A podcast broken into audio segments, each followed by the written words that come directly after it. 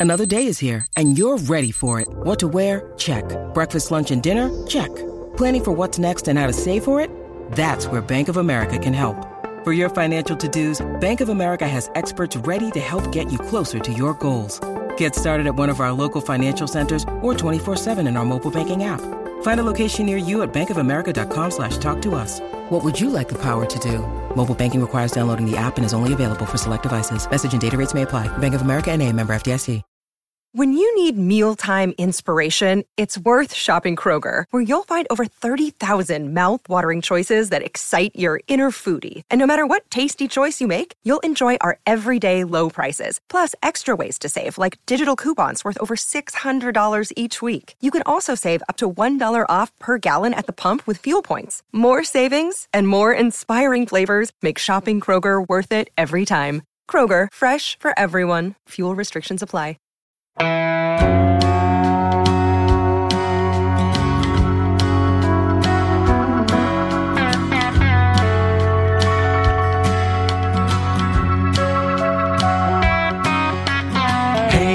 hey, where you been? Buckeye Talk is about to begin. Hey, hey, hey, come on in.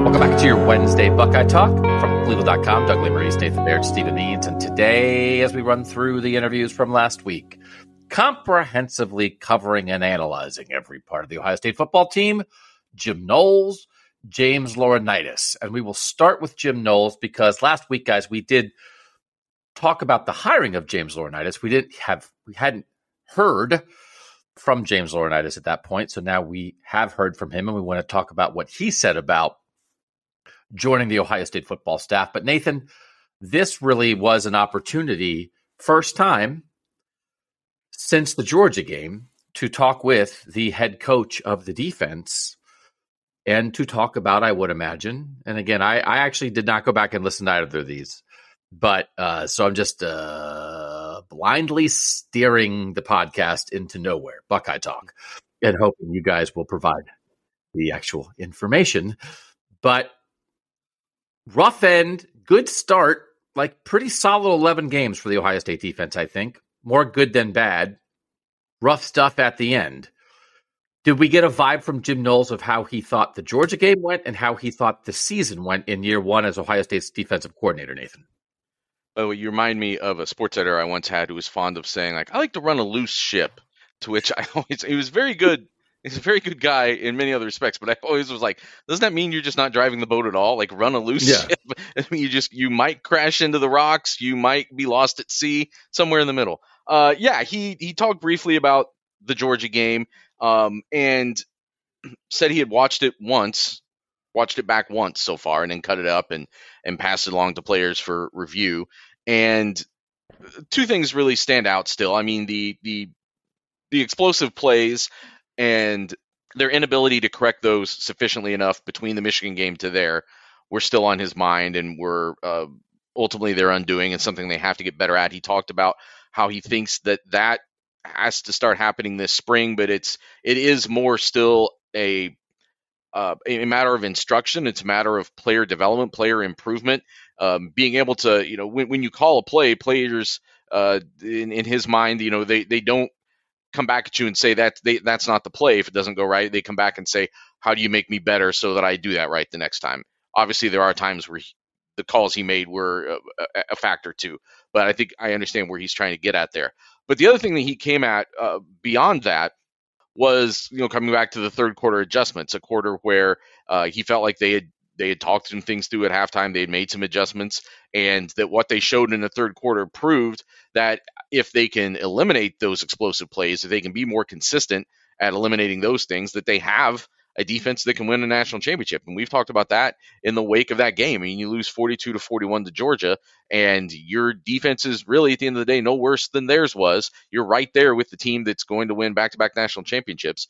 And if you're, you're one play away, really, in, in a lot of ways. So I, I see Reese coming from there, too. So I think that, that ultimately that game informed a lot, though, about.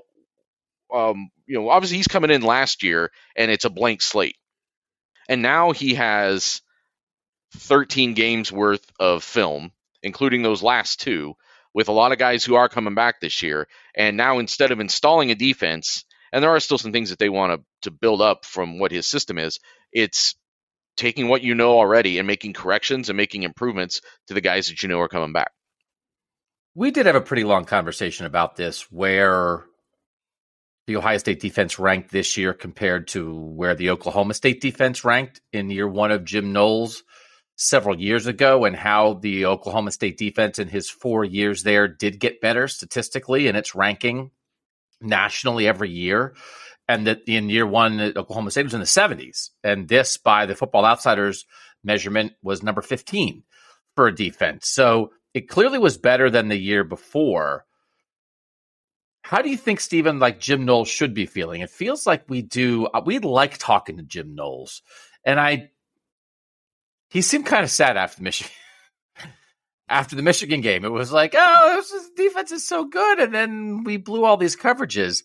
It's an odd year because from the jump, the explosive play discussion with Jim Knowles was so primary to how he talked about this defense and we were grabbing him after the first game to be like, "Hey, what's your measurement of uh of explosive plays again? Like, how many did you have? Is it 15 for this and 12 for this? Is it 20 for this? Whatever." It was such a fundamental part of how he looked at defense. If we can limit explosive plays, and this is the acceptable number, and anything above this is too many, and then it's an explosive play conversation at the end, Stephen.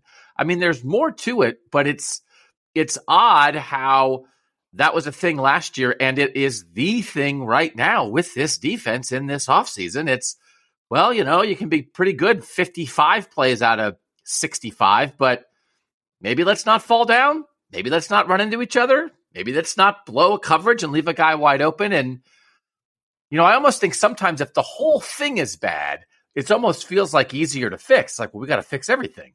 And this is like, well, it's good. It's like a lot of parts of it are good, but how do you eliminate these killer plays? It's an interesting offseason conversation, Stephen.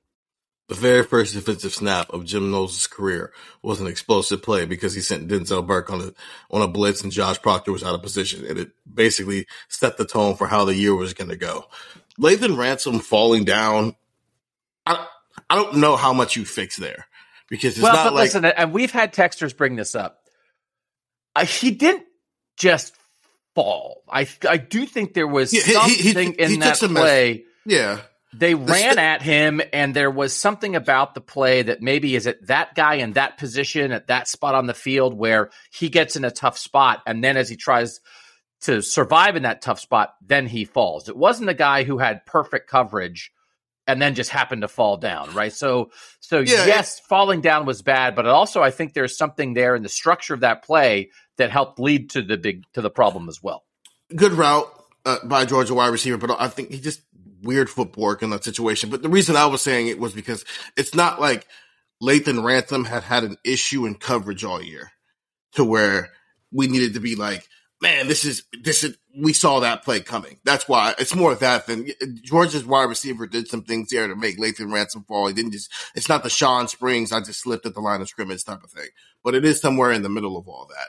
But a lot of the other stuff is it's almost like the problems are drastically different than they've been the last two years at Ohio State, where in 20 and 21, it was they couldn't get off the field. It was, you know, they were the whole point of that defense was to make guys drive on people because we have more talent and eventually you're going to make a mistake or you're not going to be able to finish with a touchdown. And teams were disproving that entire theory by finishing with touchdowns.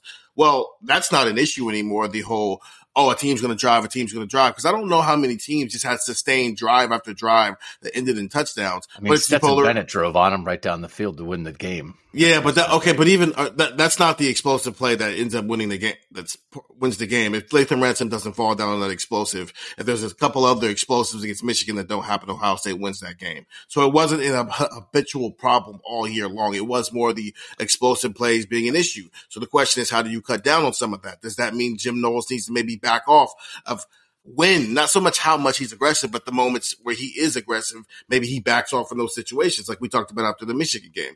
Or does that just mean we just need to continue to see the uptick in talent, especially in the secondary, that will solve some of these issues? I would just want to make one little correction to what Steven said. Like on the first play of the season, Josh Proctor wasn't out of position. He was in position. He just didn't make the tackle. And that I think speaks directly to what Jim Knowles is talking about here. That yes, he has to, and, and he said this many times too, right? His his kind of cliched thing about when we when something goes wrong, I assume it's my fault. I have to do something better. He takes that blame, and I, I kind of skipped right past that because he says it so much now that I think it's it's been well covered. But uh, it gets back to the his his overall mantra for the spring for what is going to be happening in these in those 15 practices being you know they are who they are the philosophy doesn't change maybe there'll be some some i think some wrinkles as far as being aggressive in different places and how they approach that. But there are certain aspects of this. Think about the problems that the cornerbacks had this year. It wasn't dudes like blowing past the cornerbacks. It was a cornerback being in position to make a play and just not making a play. Guys making plays on the ball over the cornerbacks multiple cornerbacks. It was a problem and that's what he's talking about i think that there are that is a technique issue more than it is a play call issue. And he's not absolving himself from the play call problems. But as far as what they can address this spring, it's got to be 15 practices where he called it a three to one split, basically. Like 25% is experimenting with some things, 75% is improving the base techniques that these guys need to have to execute plays. So this goes back to the thing that we always talk about, right? Personnel coaching scheme, personnel coaching scheme, personnel coaching scheme. And I do think we spent and talking about this defense, we talk a lot about personnel and scheme. Jim Knowles was here for like scheme. You got to dial it up in a way that's going to throw the opposing offensive coordinator and quarterback off. You have to change their eyes. You have to make it more difficult on them. And then we've talked about the talent dip, right? Are they still back from a recruiting standpoint on the defensive side of the ball? Are they back to what Ohio State at its best should be? But we don't talk about the coaching, I think, as much. And it sounds like, Nathan, what you're saying, he's saying 75% coaching. And that is interesting to me because, I mean, what was last spring? Scheme installment. This is how we do it. And you've got to teach them within that how to do it. But now they know the scheme. This is the defense. You don't have to teach, you don't have to install. Now they're going to add wrinkles, like I said, 25%. But to teach technique, make sure we're tackling properly, make sure our coverage, like our angles, our back pedal, right? When we're passing guys off in coverage, that kind of thing. Stephen, that feels like like that's where the emphasis should be. And year one scheme, two, year two technique, and all along the way, you're trying to raise the level of the personnel. Maybe there is a jump here. Because, of course, when you're trying to learn a new system, you're not going to be able to deal with those other things quite as much. If this is a spring of technique, maybe there's a lot of answers there. Especially when guys are in and out of practice because of health situations, which does go back to the spring. I mean, Lathan Ransom and Josh Proctor didn't start participating until halfway through spring. Lathan Ransom wasn't ready to play football until the first day of fall camp. So all of that, plus you're learning a new scheme, there probably wasn't a lot of not saying there was zero because there was definitely teaching periods. That's how our practice is set up, but there probably wasn't as much as you would like.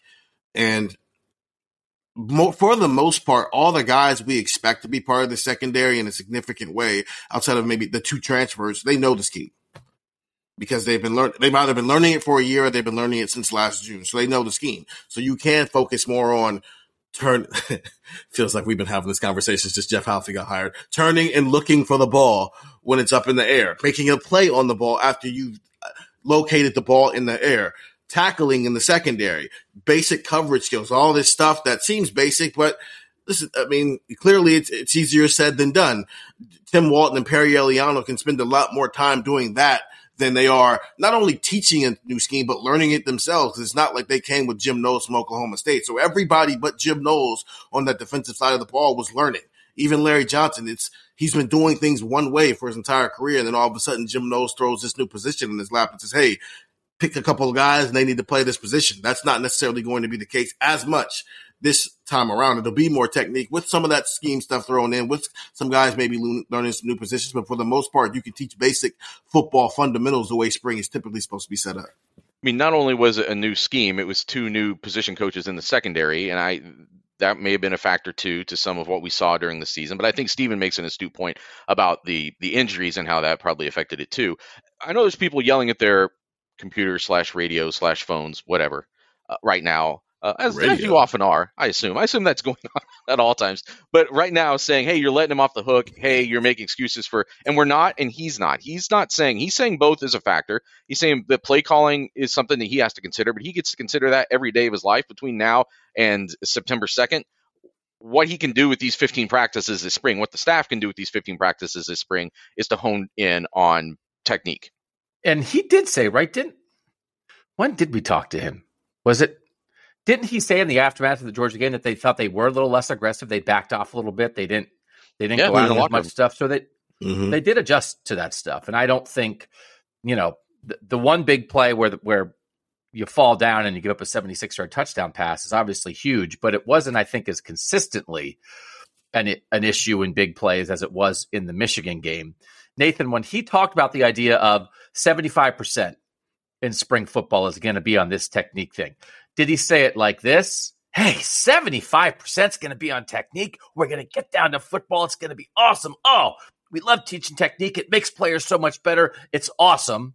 Or was it more like, oh, man, we got to get after this technique. It was really a problem. Like, we got to do 75% on technique because there's such issues from last year. We don't have a choice but to do 75%.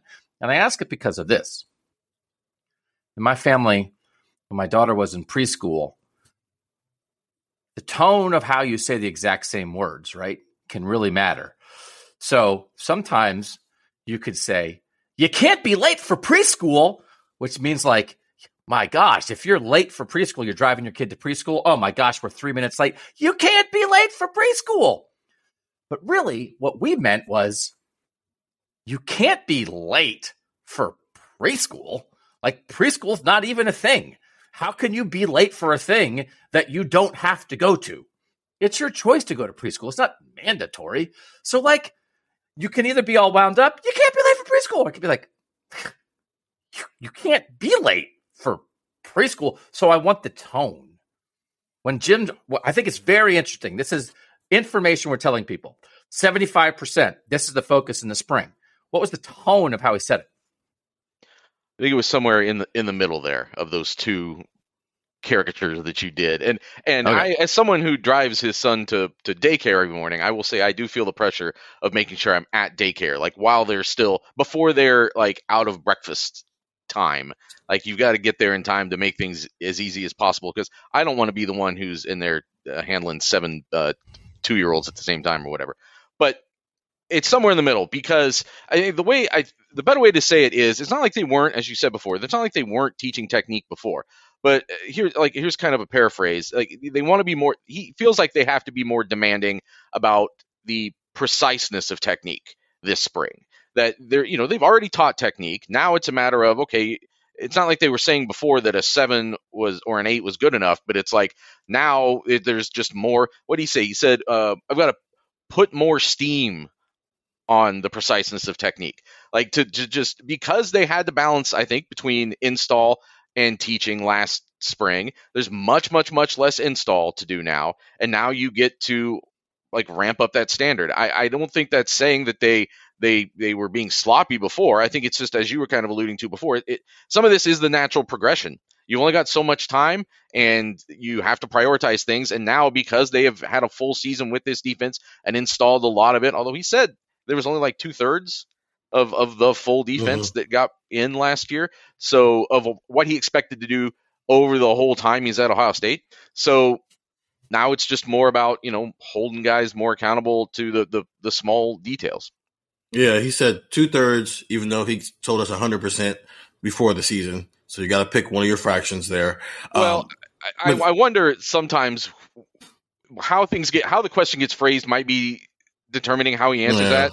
Like, did, did someone ask him how much of the defense have you installed, and he might have been answering 100 percent of the defense he thought he could install for year Yeah. one. You know what I'm saying? that's But fa- anyway, go that's ahead. fair. But also, how do you put steam on something? You ever ironed anything? That's generational. I, I actually want to hear the answer to this question. Have you ever ironed anything? 20 something. It's been like a decade since I've ironed something. Can, can I tell you Yeah. something? I don't We- iron things either. I don't. Yeah, we we throw things in the in the dryer and put the fluff on, and that gets them Yeah. out. I don't. I don't buy. Put I the don't fluff buy a, on. I don't buy a wardrobe off the Kohl's rack to have to go put in a clearance rack to go put in more work later. Like it's they're they're they're kind of they're kind of ironing proof, and not because they can't be ironed, but just because why? Why? No, I remember I someone told me one time like they bought something on sale that was dry clean only, and then they wore it like three or four times, and then they just threw it away because it was going to cost more to dry clean it than it costs to buy the thing, and it was like it's run its course. Yeah, I'm yeah. out. So I respect that. I would rather throw my plaid shirt from Kohl's in the garbage than attempt to iron it because what are we doing here? Yeah, it's not. There was a time in my life when I ironed, yeah. but I probably have not ironed since Steven's been alive, which is why it's not being dismissive of a 20 something. It's that the world has changed. It's a much less ironing world than it was. And I think you kind of missed it, Steven. And you didn't miss anything. It's it's fine. Seems time consuming. Well, no, I did it in high school because they put me in Catholic school, so we had to wear um, Hmm. Oxford shirts. It's very time consuming. That's not a five minute job, especially with dress clothes. If you do it right. So no, Yeah, I- I, don't. I don't do it anymore. Yeah, I think it's probably one of those things that's like um, fishing or horseback riding. Like if you don't grow up in a family that does it, you probably didn't do it. And we didn't grow up in an ironing family. Yeah, no, I would I would imagine that. I, if there's some big time ironers out there, please let us know. If you're a tech subscriber, shoot us a text. If you are a big time ironer, if you're ironing multiple times a week, we would like to know how and why, and to what end, and how good does it look. And we'll do photos. You can tweet at us too. tweet us photos of you in your ironed best. It's like what's the opposite of like a dirty photo? It's like it's the cleanest photo you can get. It's like I ironed my khakis and I ironed my Oxford shirt and it's tucked in and I have a belt. And here's a photo, Nathan. Your wife's going to be like, why Well- are all these men sending you photos of their ironed khakis? Be like, it's a podcast thing. I'm going to go ahead and bring this up right now. It's going to take this thing probably completely off the rails. But did you happen to see in our texts coming in in the last couple days, somebody sent us a Yes. picture that I believe they meant to send to someone else about getting their tongue pierced. So if you're out there listening and you tried to send a message of your tongue having been pierced but needing to get it fixed, I think, or something, or re-pierced, that did not get to your intended destination. I don't think it only came to us. We don't. We didn't really have it. Maybe you meant to send it to us. There just wasn't a frame of reference for why you were sending it to us. Those are my favorite texts when we get random stuff like, "Hey, call me back right now. It's an emergency." Hey, here's my tongue piercing, or when it's, "I'll be home in five minutes," and it's like, "Okay, Yeah. We get these texts. yeah, we get these texts like, like seriously, go to the bank right now. They need the ransom. The guns at my head, and it comes to us. It's not going to whoever's gonna. So, so we've lost some subscribers over the years. What are you gonna do? Thank God it was their tongue. Fuck, I talk. That could have been worse. Could have been so much worse. So Jim Mm. Jim Knowles is going to iron the defense. The defense that's his cat. I don't. He's from Philly. I don't know if Philly people iron. That's Landis. So he's going to emphasize this, and like Nathan, was it was it upbeat? I mean, there's only a when you're from Philly, there's you can only get so upbeat, right? I mean, it's not.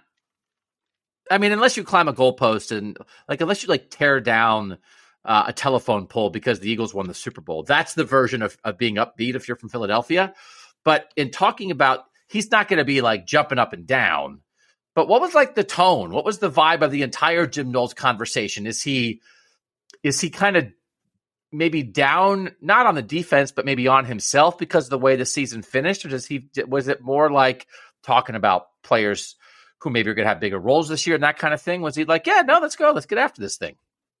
Well, again, it's it's all relative to the standard too. I think you you're talking. You can be positive about the defense as a whole and realistic about the deficiencies that were there in the most important games of the year and that the work that's left to fix those things. I mean, to, to your point, like when, when we talked to him in the past and you would ask him about a player, like, hey, what do you think of this guy? There are times he'll just take a pass. He'll just be like, eh, I don't know. And especially when he first got here, but like even into the season, sometimes he'd be like, I, I haven't really seen it. I don't know what to tell you. Moving on. But now everybody I think that he was asked about yesterday, and there were probably a dozen different players he was asked about from true freshmen all the way through to guys who are, you know, fifth year guys or whatever. He had positive things to say about everybody. I think he is pretty uh, happy with where this roster is right now. I think it's a matter of just recognizing that that roster needs to be taken up a notch. And and some of it is uh, I thought a texter sent us. Uh, I, I texted something out this morning on Tuesday morning about uh, he was talking about Sonny Styles and some things he'd said about Sonny Styles. And a texter responded to that and said, "I hope Jim Knowles realizes that uh, we need to get more athletic players on the field." Sonny Styles, CJ Hicks, like the, kind of alluding to that. And some of this is guys that are now be in their second year and are in a better position to do that. But then also remember, like how frustrated they were that Jordan Hancock couldn't get on the field last year. How frustrated they were when Mike Hall had to take a like kind of a secondary role. You start talking about the guys who had maybe athletically separated themselves in some of these positions, could barely get on the field or couldn't get on the field at all or really limited. So just getting those guys in a, a full season and, and having them healthy and is going to help. And I think it, to say that you just need to work on the baseline of technique and baseline um, of of skill that this that your defense has is not a big admission of a, a, huge deficiency. I think it's again just a sort of the natural progression of where where they need to go. And some of it was just exposed by the the very best teams they played last season. Just as a point of reference, at one point you said yesterday. It was actually six days ago now that we talked to Jim Knowles. So I don't correct, want people correct. to be confused. Yes. Like, yes. Yeah. I mean, it feels, man. I just we love talking to Jim Knowles. It just feels like yesterday we talked to that guy. Well, it was so just today that it was just today that I re-listened to Jim Knowles to that's true. Get that's all true. this stuff down. So that so to you, yes, that's how time. in the digital world that's how it happens. Okay, we have a Jim Knowles vibe. We need to get a linebacker vibe. I want to get a linebacker vibe. We'll do that next on Buckeye Talk. Doug Lesmerises, Stephen Means, Nathan Baird. We're going to get to James Laurinaitis in a little bit, but anything Laurinaitis said related to players, we can include in here because I want to talk about players. And Nathan, the, the I don't know if it's hard, but it's like Tommy Eichenberg and Steele Chambers are kind of, I, I don't know that we have a lot of questions about Tommy Eichenberg and Steele Chambers. And they only have two linebacker spots. And those two guys played most of the snaps this year, and they're both back next year. And so, what was the Jim Knowles conversation about Tommy Eichenberg and Steele Chambers, especially in a world where Tommy Eichenberg is out for spring football? So he referred to linebacker really as a position of no stress, at least for this spring. That I mean, they they know they've got two starters coming back that are good at their job, and they know that there's some talent coming in behind them. But as far as what they expect to get out of the spring, like you said, Tommy Eichenberg is out. It sounds like Steel Chambers also will be taking a little bit of a step back, not because of injury or anything, but just because, excuse me, being a veteran guy, he can afford that. They want to get young guys reps. I think that's the best way to say it. Like they want to get the young guys as many reps as possible. When I say young guys, that means CJ Hicks, Gabe Powers. You probably put Reid Carrico in that group too, even though he's going to be a third year guy, which seems crazy. Like he's already a third year guy. But like the more unknown guys, get them as many reps this spring as possible to try to, you know, keep building up that position group. Now, even for Eichenberg and, and, Chambers, though, there's still growth. And Eichenberg, again, get me out this spring, but they want him, you know, improving in things like pass coverage and getting his hands on the ball more, the way Jim Knowles said it. And I think we've seen at times where that is definitely still a gap that he can close in, in technique. And with Steele Chambers, you know, they've seen really good things from him on the perimeter, such as the interception he made against Stetson Bennett in the in the playoff game uh, you know, out in coverage outside. They want him to be able to better use his hands inside to fight better in the box and be more of a physical force in the box from that will spot. So they have plans for those guys need to improve too. It's not like they're content with where they are at, at this point in their careers. But again, what Knowles said this spring is going to be a heavy emphasis on trying to get those younger guys repping as much as possible.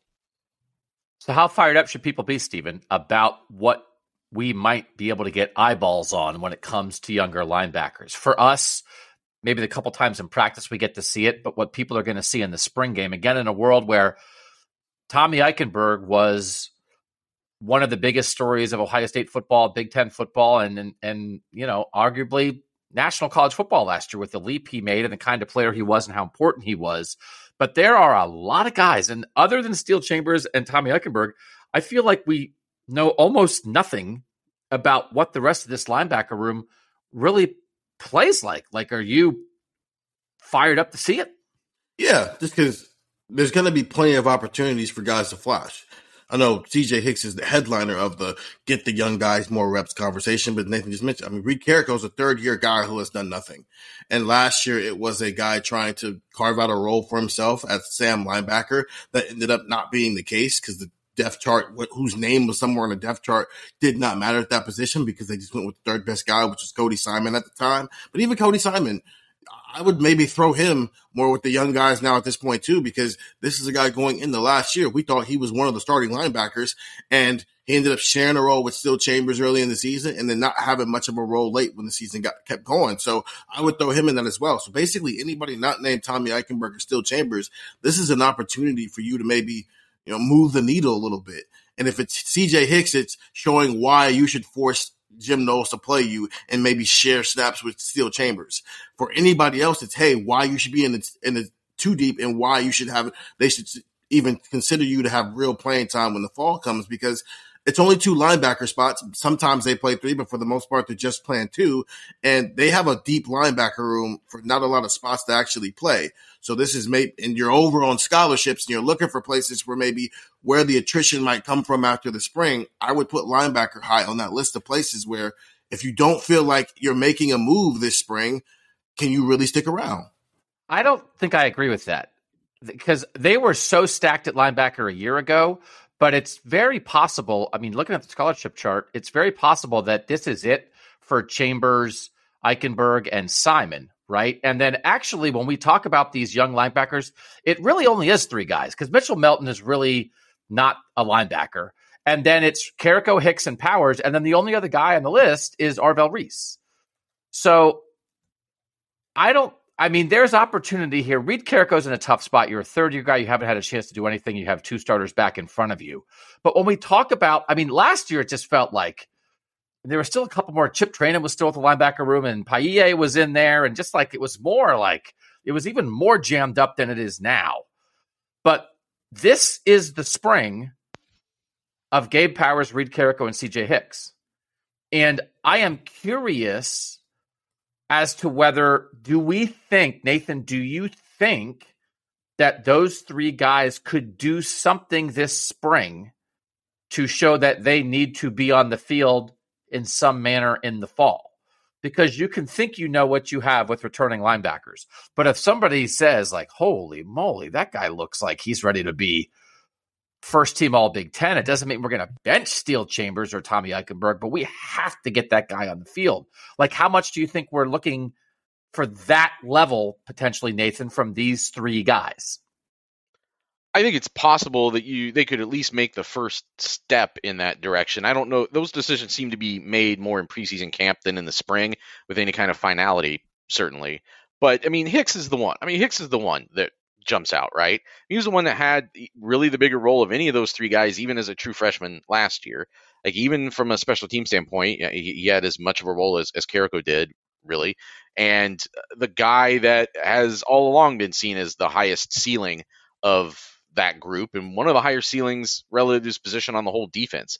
He's the one that that people are already really paying attention to. And Jim Laurinaitis was asked specifically about him, and uh, had a lot to say about him just in terms of being really blown away by just the, the obvious talent that he had. He said that just watching the team that morning, last Wednesday morning, do their team run or whatever, you he just looks different. He he stands out. He he he looks like a different kind of athlete, and he's excited to see what CJ Hicks can be. The, the I think the team is still excited to see what CJ Hicks can be. It's just a different version of when you know another senior group had some other guys blocked a couple years ago. Uh, but as we I think correctly summarized at the time, that eventually ended up telling us something about the guys below, not just the guys above. And I think with Hicks, it's it he's only going to be a second year guy. And there, there's so much to learn that first year that maybe he couldn't close the gap on someone like Steele Chambers, but maybe this year he can. Can I ask something? And, and, and I, are you jimming Laurinaitis? Are you jimming him?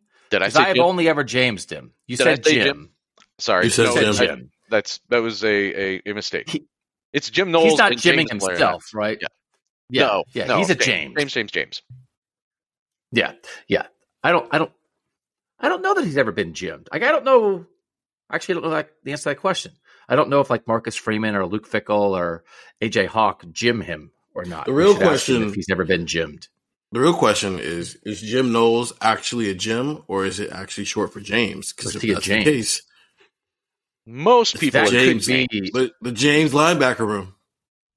Yeah, they instead of yeah, they could make that instead of a Will and a Sam and a Mike, it's like it's Jim a and Jim and a James. James. Yeah. The James is the middle linebacker. The James kind of really has to make sure everything's set and be like a, and then the Jim, the Jim, you just get him in space and let him go. Hold on. It's the Jim, the James, and the Jack. They need to change Yeah, the Jack to the Jimmy. to the Jimmy. That would not be confusing at all. The James, the Jimmy, and the Jim. Yeah. Well, uh, hey, hey, Mitchell. It seems like maybe you started off as potentially a James, probably a Jim, and now you're a Jimmy. How is that? A, Mhm. so, um, so we're eager. I'm eager. I'm eager. I want to see these guys. It's almost one of these things of the Tommy Eichenberg injury. Nobody wants Tommy Eichenberg to be injured. Everybody wants Tommy Eichenberg to have functional thumbs. Buckeye talk. I want Tommy Eichenberg to have functional thumbs. Again, I would wear that shirt. But in the pursuit of functional thumbs, some other dudes are going to get to play. And they were going to do it anyway. It's like what Urban Meyer instituted a couple years ago. It's the 2000 rep club or whatever. It's like at some point, it's like you don't need spring football. So the young guys were going to play anyway. But this is really good opportunity. They have to see this. We have to see this. And I will be curious to see what the level of like demanding to get on the field is with these guys. And again, Laurinaitis, you said it, Nathan, but Stephen, I know you were at Laurinaitis for a while. Like, I will say over the years, sometimes when Ohio State linebacker play was questionable and James Laurinaitis was in Columbus, not as a coach, I would have conversations with James Laurinaitis about linebacker play. And he had raised eyebrows at times along with the rest of us. But I I do think Steven, this is a guy who knows what a good young linebacker looks like, knows how a good young linebacker should and can be developed. And I again, let's run through the list of how many linebackers in the last since Luke Fickell left, how many linebackers have we seen maximized in this room? Now you know who we saw maximized? We saw Tommy Eichenberg maximized last year. And maybe there's even more there for Tommy Eichenberg, but Jim Knowles with the way he coached him and the way he used him, brought out the very best of Tommy Eichenberg. So A plus across the board for everybody involved with that. But there are some really good athletic linebackers. I'll start with Jerome Baker. Uh, we can go with Baron Browning. We can talk about Dante Booker. We can talk about a variety of dudes. I'm still not sure. Like Pete Werner was really good here, but again, I was turned in a circle sometimes of like he's good right now. He's good. Is he good? I can't remember. Is he good? No, he's good. Then he was a second round pick and like playing all the time and one of the highest graded linebackers in the NFL. It's like, no, he was good. But nobody nobody thought Pete Werner was a first team All American here. He was good, but I don't even know if they maximized Pete Werner the ways they used him. So it matters to me, Stephen, when James Laurinaitis looks at a guy like CJ Hicks and says he's got it, because I think I maybe like the chances of them maximizing CJ Hicks more than linebackers have been maximized in the past several years. Yeah, I, I think I'm the one who asked him about CJ Hicks. When he said all those things, it basically is just because of who James Laurinaitis is. It just put a stamp on what Jim Knowles said a year ago when we asked him about CJ Hicks, and he was, you know, enamored by the athleticism that is clearly there. Now, I, I feel like with Jim, with James Laurinaitis saying this, it's more just okay. What does that mean though? Because all the athletic talent in the world, it would seem like what's missing now is it just clicking on the field and him, you know, I guess applying it the right way, which is where uh, bringing in a guy like James Laurinaitis maybe gets you the most excited because who better to turn a guy with all American potential at linebacker into an All American than one who's been a three time All American and so he knows how to do it. Well, he all, he didn't have the same athletic talent that CJ Hicks had when he first got to Ohio State. So who better to teach him that stuff?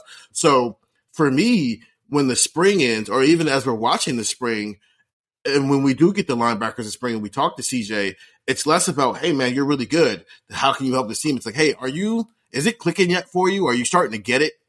Are you has it have you kind of mastered this system in a way that they can trust you out there? Because we know he can physically do it. It's just is it up there mentally? Because we saw this past year, Jim Knowles is asking these linebackers whether you're the Mike or the Will to do a lot which requires somebody who is who has it mentally just as much as physically. So if CJ Hicks is getting it mentally and you apply that with what the five star talent he is, then that's when you get the All American upside that he starts heading towards. Okay. Let's take a last break. When we come back, let's talk more about James Laurinaitis and why he decided to come back to Ohio State. Next on Buckeye Talk. Stephen, I know you were with James Laurinaitis for a bit there during the interview session. Why is he here? He wants to coach. I, think, and you had kind of alluded to this already because you know him better than I do, but he had gotten an itch for coaching, which is why he ended up at Notre Dame in the first place. And I, I preference the question of, Hey, did you at all look at what Brian Hartline is doing with the wide receivers and go, we could be doing that with the linebackers. I could literally be doing that with the linebackers, the exact path that Brian Hartline was on. He agreed with me. He, he, he said these should be LBU, just like we're wide receiver U and all these other different things. So it's, it's, it's, it's, he's a former Buckeye, so and he who got the itch to coach, and he saw Brian Hartline do it at a high level and felt I could be doing that exact same thing. I have that exact same itch. I've already kind of I'm starting to show that I can do this thing on a from a recruiting standpoint, even if he can't go out and recruit. When he was at Notre Dame, he could, was building relationships with recruits when they were coming on campus. It's why there was some buzz about maybe some Notre Dame guys who were thinking about Notre Dame in the 2024 class, maybe you know veer, veering towards the Ohio State because of him. So it's all those things. He, he got the itch. He is starting to show that maybe he can do something here, but also seeing Brian Hartline do it at, at a high level, that's put him in a position to want to feel like he can do the same thing. What do you think of this, Nathan? Is this like a nice story? And again, we, we had some level of this conversations. It's like a nice, hey, Buckeye comes home. Hey, isn't that cool? It's nice to have alums on the staff. And Ryan Day is mentioning the six different staffers that they now have who played at Ohio State, and that's cool. Or is this like more than that? How big a deal is it in your head? You know, for first time coach, I think it was reasonable to wonder if what was he going to, you know, did, did Ohio State want to be the team, the guy, the place that was taking a chance on him getting his first foot in the door, you know, let, let Notre Dame take that chance. Let him go find out for sure with that year at Notre Dame that he wanted to do this. Now, it was interesting. Like, it wasn't like this was the plan all along. I think he said he sold his house here in, you know, Dublin, uh, Powell oh, area. Oh, he, he, did sell the house. That's what he said, mm-hmm. I believe, during that oh, interview during last Wednesday and had moved to South Bend. And like, he, he was, he was living in South Bend. He was going back to South Bend last weekend, and then it was going to be driving back this week. So it's kind of like the opposite of what he had to do when he first took the Notre Dame job. And now they've got to move back here and buy another house, and they're they're looking for one, but the inventory of what they want to buy is is is not there right now. So it's it's an interesting market to be buying a house in right now. But uh, but you know what I'm saying? So it wasn't like this was always like, hey, just go make sure, and then we'll have a spot for you next year. Like that, it clearly wasn't like predetermined like that. Uh, but I think what he found through that year, I think there's two things that are important here. He got out there, as you've talked about, got there and found out like, no, like this is the thing. Like this is what I'm supposed to be doing. I'm a coach and I want to coach and I love it and I'm ready to do this. And you're just kind of making a lifelong commitment to it at that point. But on the other side of it, as Steven's kind of alluding to, he was making a difference there. Like he was getting a reputation for like, hey, you took this young linebacker and made him better. You made an impact in recruiting. There's guys who are gonna you were committed to come to Notre Dame because they want to play for Jim Laurinaitis and James Laurinaitis. Ah, James Laurinaitis. I didn't grow up saying it like some people did. Uh, James Laurinaitis. They want to play for James Laurinaitis. So, like, it wasn't just that he, like, you know, got his feet wet, and did this little internship or whatever, and now he deserves to come to Ohio State. I think Ohio State saw not only, yes, he's committed to it, he can demonstrate that, but he's demonstrating his worth and he's demonstrating his value to a program. If, if Ohio State brings him in, they can it makes their program more valuable. I think maybe that was the most crucial thing of why he's here now. That it isn't just a pat on the back and a thing they're a boner throwing to an alum. It's a guy who says this is how I can make your team better. And he said that was also also part of almost a prerequisite for why he would come. Like you want to have discussions. How much am I actually going to get to coach the linebackers and be really involved in a hands-on way? Because he had a big role with Notre Dame and felt like he was making a difference. He didn't want to come here and have some kind of you know secondary uh, behind you know off to the side thing. Like he wanted to be really involved with it, and he got he got those assurances, and he is excited about coming here to Ohio State and doing it.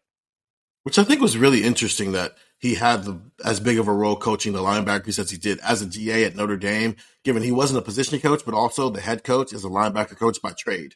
So that's a lot of different people with their hands on the linebackers. And yet James Laurinaitis still had a role and still had a voice. And now you're putting them in a place where the only voice, the main voice in that room is also the defensive coordinator who probably would rather spend that time scheming up in a room, as we like to say with him sometimes, which is he's probably going to be even more hands on at Ohio State than he was at Notre Dame. I think we're thrown off by the reality of Ohio State I think the head coach should not act like a position coach. Ideally, in a world where you have position coaches that you have full faith and trust in. So I think that's like Marcus Freeman's like, what do you mean, coach the linebackers? I have a whole program to run. Yeah. He also has an offensive coordinator to replace, which we'll be talking about in the college football survivor show this week that Notre Dame lost Tommy Rees to Alabama. How did anyone ask James Laurinaitis, hey, you're going to be the linebackers coach in a year, right? Like full time staff member. Well- come on, right? Come on. There were definitely questions. Come on. Come on. Come on. definitely Come on. questions kind of trying to to pry out of him what his career ambitions are. Um, as there Mhm. were about Brian Hartline probably at a similar juncture, although Brian Hartline just got got thrown into the dryer and the tumbling around in a weird time in Ohio State history, and it just worked out better than I think anybody could have ever expected it to work out. Where for James Laurinaitis, I think it would be a more conventional um, process. But he, you know, he said, "Yeah, I want to be. This is what I want to do. I want to be a position coach. I'm not gonna lie to you. I want to be. This is what he wants to do full time. This is gonna be his his new life. He want. He's a coach now. So, uh, I, yeah, I think as we've already discussed, when and if and when the NCAA moves forward with expanding the coaching staffs, it would seem like a strong possibility that he would be bumped up to a, a, a bigger job at that point. I'm looking at FanDuel. I just brought up the odds because it's on my phone. You can have it on your phone.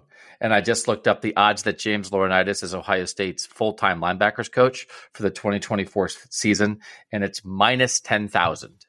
So you have to bet. Uh, you have to bet ten thousand dollars to win a dollar on that bet. So I'm gonna I'm gonna bet it because I could use a dollar. So use ten that's going to happen. That's going to happen.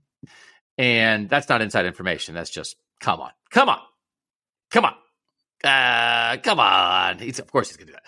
And then how much was the Michigan game brought up? Because I don't think we said hire James Laurinaitis as a GA on our list of what they need to do to react to the Michigan loss, Stephen. But we could have. we like we could have said "S- stack your coaching staff with Buckeyes who have beaten Michigan. Was it asked of him, to our knowledge? Not, not Come on, outright. people. You're not asking James Jordan. It's not Michigan. What are people asking about? But even when you think about that, it's fun. They actually do have people on their staff who have beaten Michigan and have actually never lost to Michigan until they became coaches. I mean, Brian Hartline, CJ Barnett, literally anybody who's a former Buckeye on the staff before the last two years, he had never lost to Michigan before. So I don't know if hiring James Laurinaitis like checks off that box the way that we were talking about when we were having that mean discussion. you don't know if James? Of course, it checks it off. I mean, he's, He's, he's one of no, the greatest Buckeyes of all time. He is. beat Michigan four times. But from a, that standpoint, but just the beating Michigan, not the, the individual talent standpoint that James Laurinaitis was, just the beating Michigan part. You have guys on your coaching staff already who So you think it's like, oh, we got CJ Barnett. We're good. I mean, Brian Hartline also. Okay, one. Mm. Those are two pretty. So nobody asked him. He didn't get. You guys listen back to it. He didn't get asked about the Michigan thing. Hey, you're coming in at a time when Ohio State's lost twice to Michigan. What can you do to help Ohio State beat its rival? He didn't get asked that. Nobody asked him that. I, I wasn't at the table. I don't know. Yeah, not no. but you not, guys listen back. What you listened to, you Yeah, didn't no, that. not to I my knowledge. That was not. Come on, come I can't on. listen questions into the interview in No, no, retrospect. no, I'm asking. Not No, to my no, no. remember. No, no, not to my re- remembrance. Nobody. He never got No, it outright asked about. I, I don't. Were you saying that, listen that like, you can't listen to the question? Andy? No, no, no. I'm not saying you guys who weren't Yeah. there or shouldn't. Have, I'm saying like what people had 17 questions for James Laurinaitis, and none of them were, "Hey, Michigan, come No. on, people, ask the Buckeye who's." That's part of it. I guarantee it's part of it. Now, it's not. I mean, it's maybe it's not the highest thing on the list, but I do not think so. They are promoting the fact that they have all these Buckeyes on staff, and I do not like. Why now? Okay, so he went and got a year experience. I get it, but why now? Why now? So- why now? Come on, it's part of it. I don't uh, know how much of a part of it it is. I think it's a much less of a part of it than the things I was mentioning before. That he was getting good reviews from Marcus Freeman as to the work he was doing with the linebackers there. That he was having a demonstrable effect in recruiting. Those things are much more important to Ohio State than the fact that he was beat Michigan as a player.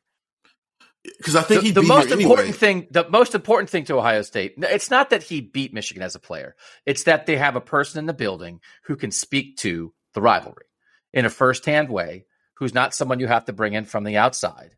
And I think that matters. Their number one. What's the number one thing Ohio State has to do right now? Beat Michigan. It's But- number one thing. But It's how many thing. how many years does a coach have to be on staff? Like Larry Johnson can't speak to the rivalry. He's been here since 2014.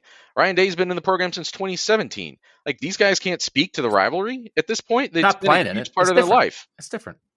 Yeah, but it's different. Playing in it. It's different. It's different to playing it. You're knocking heads, man. I think it matters. I think it's. I I don't. I disagree. I don't know. It seems more like a bonus thing that they. I don't know if that was part of the qualification for him because I think he'd still be here had they beat Michigan back in November. So I, I, it's a good bonus to have, and it's. Def, I mean, I would be shocked if he's not the guy who get who's talking to the team about it that week, just because he does know it from that situation. But I don't know if I don't think it was necessarily a major part of why they went after a guy like James Laurinaitis in this position. Why, why is he here? What's the number one reason you guys think he's here? Nathan, what's the number one reason that you think he's here? I said it before. I mean, they had an opening for a GA, uh, and they needed some help with linebackers. It's the most natural place to add a, a GA, and he had demonstrated himself in Notre Dame for being someone who was making an impact in the same job. Why would you not bring him back? I think the I think the fact that he's an alum is is not zero percent of the equation. I think Ryan Day genuinely likes that, but it's why they knew him. Maybe separates from any other GA who might be interested, and may probably and it definitely enhanced his interest in coming back. But I, if if he were just an alum who hadn't demonstrated those things, they probably could have found a GA who was just as much or more qualified to make their team better. I think he's here because he's going to be the linebackers coach in a year, and it allows this gradual. But yes, all that stuff. There, there was an opportunity available to do that, but it's more. To, but because the opportunity was available, this is a chance for him to, you know, get a year under his belt before he actually takes over the position room. And Jim Knowles is just a defensive coordinator who oversees everything. Which is what's going to happen, which I agree with. I just think we're, I think we, so now I'm taking us back. I'm spinning us back, right? We tried to say, listen, they lost to Michigan. Michigan's really good. Ohio State's in the playoff. They're one of four teams with a chance of the national championship. All that really matters. You can't, you know, turn off your TV because they lost to Michigan because there's a, a great big world out there. Now that the season is over, the number one thing they have to do is beat Michigan. There's all these other things that are happening. The number one thing they have to do is beat Michigan this year.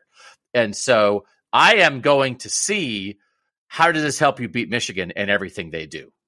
And I don't think I'm seeing ghosts with that. So the idea that, like, do we think linebacker play wasn't good enough? No, I don't think that's it. Like the development of linebackers, right? Do we think maybe recruiting at linebacker could use help? Yeah, no, I think that's true. I think that's definitely true. But they were not. James Laurinaitis was interested, and like it's one of those things. Did you think that James Laurinaitis wasn't going to be good at it? They could have made him a GA two years ago and they didn't, but now they did. So what changed? I think one of the things changed. They lost Michigan twice. Like, did you really think it's like I don't know that guy? Come on. They could have, and they didn't hire him as a full time staffer. They hired him as a GA. He was qualified to do this two years ago. They didn't hire him. So I understand there's moving parts, whatever. I think it's, I think it ratcheted up. The idea of like, ooh, we can get this guy who is going to be a good developer of linebackers, going to help in recruiting, all those things, but also we can get one of what is it, eight or nine three-time All-Americans in Ohio State history who's undefeated against Michigan back in here. I just think they need some people in the room who can give the speeches without having to give them, bring them in from the outside. So I I I think it doesn't solve everything, but I think you needed to Michigan it up a little bit. I think you need to rivalry up, rivalry it up. So it's like I said, bringing Jim Tressel as a rivalry coach. It's like I don't know, bringing the guy who won four Michigan games under Jim Tressel and was a big part of that sounds good to me. I think it's more than um, a nice little side addition. I think it is a big part of the resume at a time when I think Ohio State could use it, and I think I think they need it. I think they do need it. We So- need to we need to revisit that discussion in the in the off season because I feel even less like you do now than I did the first time we had that discussion back right after the Michigan game. But I think I agree that I see how does Ohio State beat Michigan in all of the things they're doing. But I see James Laurinaitis coming in, potentially freeing up Jim Knowles to do more defensive coordinator things, spend less time as the linebackers coach in minute ways. That is a way that helps them beat Michigan. And it has to do with him being a competent person at that job more than the fact that he was on teams that beat Michigan. I think I agree with that. You you said what did you say, Nathan? We have a you that you disagree with me more or think less? What was the thing that you the think? thing your uh, your concept that they need to like adorn themselves with more uh, of these these almost ceremonial things about Culture Michigan. I feel that less now than I did even right after the game Why? Why? because again you think it's it- just about football? They just got to win the football, football, game. yeah. Yeah. What's the I here? agree. Here, quick, quick, quick thing that summarizes, I think, how I think about this. Was what team was better, the 2018 Ohio State football team or the 2022 Ohio State football team? What team was better? Yes, Uh, 2022. Yeah. but why did the 2022 team lose to Michigan? Why did the 2018 team lose to Michigan? I don't think it's culture. I think it's because wait, Wait, wait, wait, wait, wait, wait, wait, wait, wait, wait. 2018 didn't lose to Michigan. that's my point. The 2018 beat Michigan. The 2022 team lost to Michigan. I think it has a lot more to do with how good Michigan is than some big cultural deficiency that Ohio State has, and that's the conversation that we can have on a different episode. But Urban Meyer was the head coach in 2018. Urban Meyer, who like lived and breathed and drove everybody crazy about the thing. Yeah, and he handed that off to Ryan Day. Ryan Day didn't. You, you saying that you think that that didn't keep happening under Ryan Day? Ryan Day made that a staple of what he was still doing around the the, the Woody. This is this is this goes back to a fundamental, a fundamental uh This is a pod in itself. disagreement. That's why I said. That's why it doesn't need to be. Yeah, of the view Because- of the rivalry. I, I think I'm somewhere in the middle of both of those things. I do agree with the, the notion of I think Ohio State lost a football game, and so they needed to do things that would improve the football aspect more than they needed to do the culture stuff when it comes to this rivalry. But I don't know if I'm so far that way of you know. they- they- I mean, there's some culture aspects that maybe need to be re-emphasized here. I do agree with that, but I don't know if it was. It's there is some part of it that's just as simply as some football things happened that ended up making them lose a football game. Let me ask you this. We'll end it here and tease the future pod that we will do on this. In 2021, who was the better football team, Ohio State or Michigan? Nathan, what would you say? Uh, I th- think that's debatable. It's close. You think it's close, like a toss up? I think the, the, there were enough deficiencies in that Ohio State team that it made them uh, more susceptible in a matchup way than they often are, and that they often have been against Ohio, uh, against Michigan in the past. Stephen, who do you think was better in 2021? I think Ohio State was better. I can't back off of what I thought before that going into that game. I thought Ohio State was going to wipe the floor with Michigan. And just because Michigan ended up winning the game, I, I can't back off of that when I thought Ohio State was better to begin with. So I, I think Ohio State was the But better you team. thought that because you didn't know how good Michigan was. You didn't have a handle on Michigan. I think Michigan was better in 2021. then they I were in Michigan was better 22. in 21. I think Michigan in 2021, I think Michigan was a better football team than Ohio State because of Ohio State's deficiencies on defense and what Michigan could bring with Aidan Hutchinson and David Ojabo and Dax Hill and what they did on both sides of the ball and the way they devised their run game and how they could get after you. I think what they did best, they did better than what Ohio State. And I don't think they had as many, I don't think they had as glaring a deficiency as Ohio State did on the defensive side of the ball. And like Ohio State's trying to hand the ball to a freshman running back on third and one. So I think in 2021, Michigan was the better team. Who do we think was a better football team in 2022? I think Ohio State was a better team than Michigan in 2022. And again, we can get into the specifics of how you match up and all these things. But I think Ohio State's better. Michigan didn't have Aidan Hutchinson and David Ojabo and Dax Hill. And they didn't have Blake Corum for the Ohio State game. So, Nathan, who do you think was a better team in 2022? Ohio State or Michigan? Yeah, I, mean, I think on paper Ohio State was better, but again, it's it's similar to 2021 where there's enough deficiencies there that Mich- you were susceptible to losing to a team as good as Michigan. And Michigan, these last two Michigan teams, as we talked about before, were so much better than most of what Urban Meyer had to play against. See, I might use Doug's logic and apply it to 2022 because, I mean, we didn't. Uh, JJ McCarthy ended up doing some stuff in that game that he hadn't shown all year, and maybe some of that was, you know, Jim Harbaugh Uh, not wanting to show all that stuff all year. But once again, Michigan had a guy who could attack Ohio State's deficiencies, and they had a quarterback who could attack a secondary that had been a problem all year. But CJ Stroud's better than JJ McCarthy. I think Michigan was better in 2021, and we didn't realize it until they played the game. And I think Ohio State was better in 2022. So then why did Ohio State lose at home to Michigan in 2022? I think because they weren't ready for the game. I think they weren't prepped for the game in the right way. I don't think their heads were in the right place. And yes, they fell down on defense and they did some things, but I think it's not just football because when we did the football, smirking Nathan, when we did just football, they were as good as Georgia. When we did just football, they were as good as Georgia. So I think there is a cultural component to that game that let, led them, also was indoors, outdoors, led them to not play their best football at a time when Michigan did play its best football. So if I didn't think it was as much cultural in 2021, I do think it's cultural, more cultural in 2022. So I do not view the hiring of a three time All American as a, an adornment or a trinket. I view it as let's beat Michigan. What do we do? Okay, this might help. We're going to do this. We're going to do that. We're going to focus on Michigan because I don't think it's just football because their football is pretty good. Ohio State's football in 2022, as it turned out, when we saw them at their peak, man, they were as good as anybody, and they couldn't beat Michigan. So anyway, that's where we where we will have that discussion. But that is how I view 21 and 22 differently. And so I am at a different place with the cultural discussion around Ohio State and the rivalry than I was a year ago. So that's how I view everything now that they're doing. Regardless of my smirk, I do respect the argument you're making. I would just say I think maybe best summarizes what I'm saying is I I don't think I underemphasize the culture now. I think the cultural aspect of it during Urban Meyer has maybe been overemphasized because of how much better Ohio State was in so many of those years. I think that's right. I think, mm-hmm. and we've tried to tell people that Michigan's good. Like, I don't know what to tell you. Michigan's good. They're better than they've been at any point since they won the national championship in 1997. So you have to view everything a little bit differently. But also, I think Michigan got it in its own way for a long time in this rivalry. And I think at the moment, Michigan has figured out how not to get in its own way. And I'm not sure where Ohio State is with that discussion right now. Okay. That's a tease. Eh, come back in June? Yeah, sometime, sometime between now and September 2nd. Eventually. Sometime between now and November 27th or whatever that is. That pod is like Avatar, where we tell people about it and then the movie doesn't come out for another 12 years.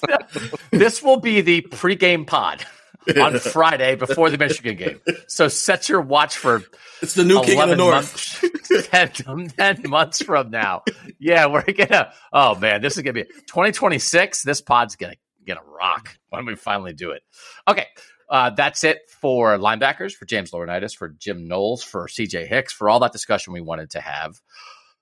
Next up, Perry Eliano and Tim Walton. Secondary for Ohio State. That will be the Thursday pod. We always appreciate you guys making us part of your week. And by the way, just a little note if you are a college football survivor show listener, that show has been one free episode a week and one pay episode a week for Apple Podcast subscribers who paid three bucks a month to listen to those four bonus episodes each month. That's going away. Not the episode, the money.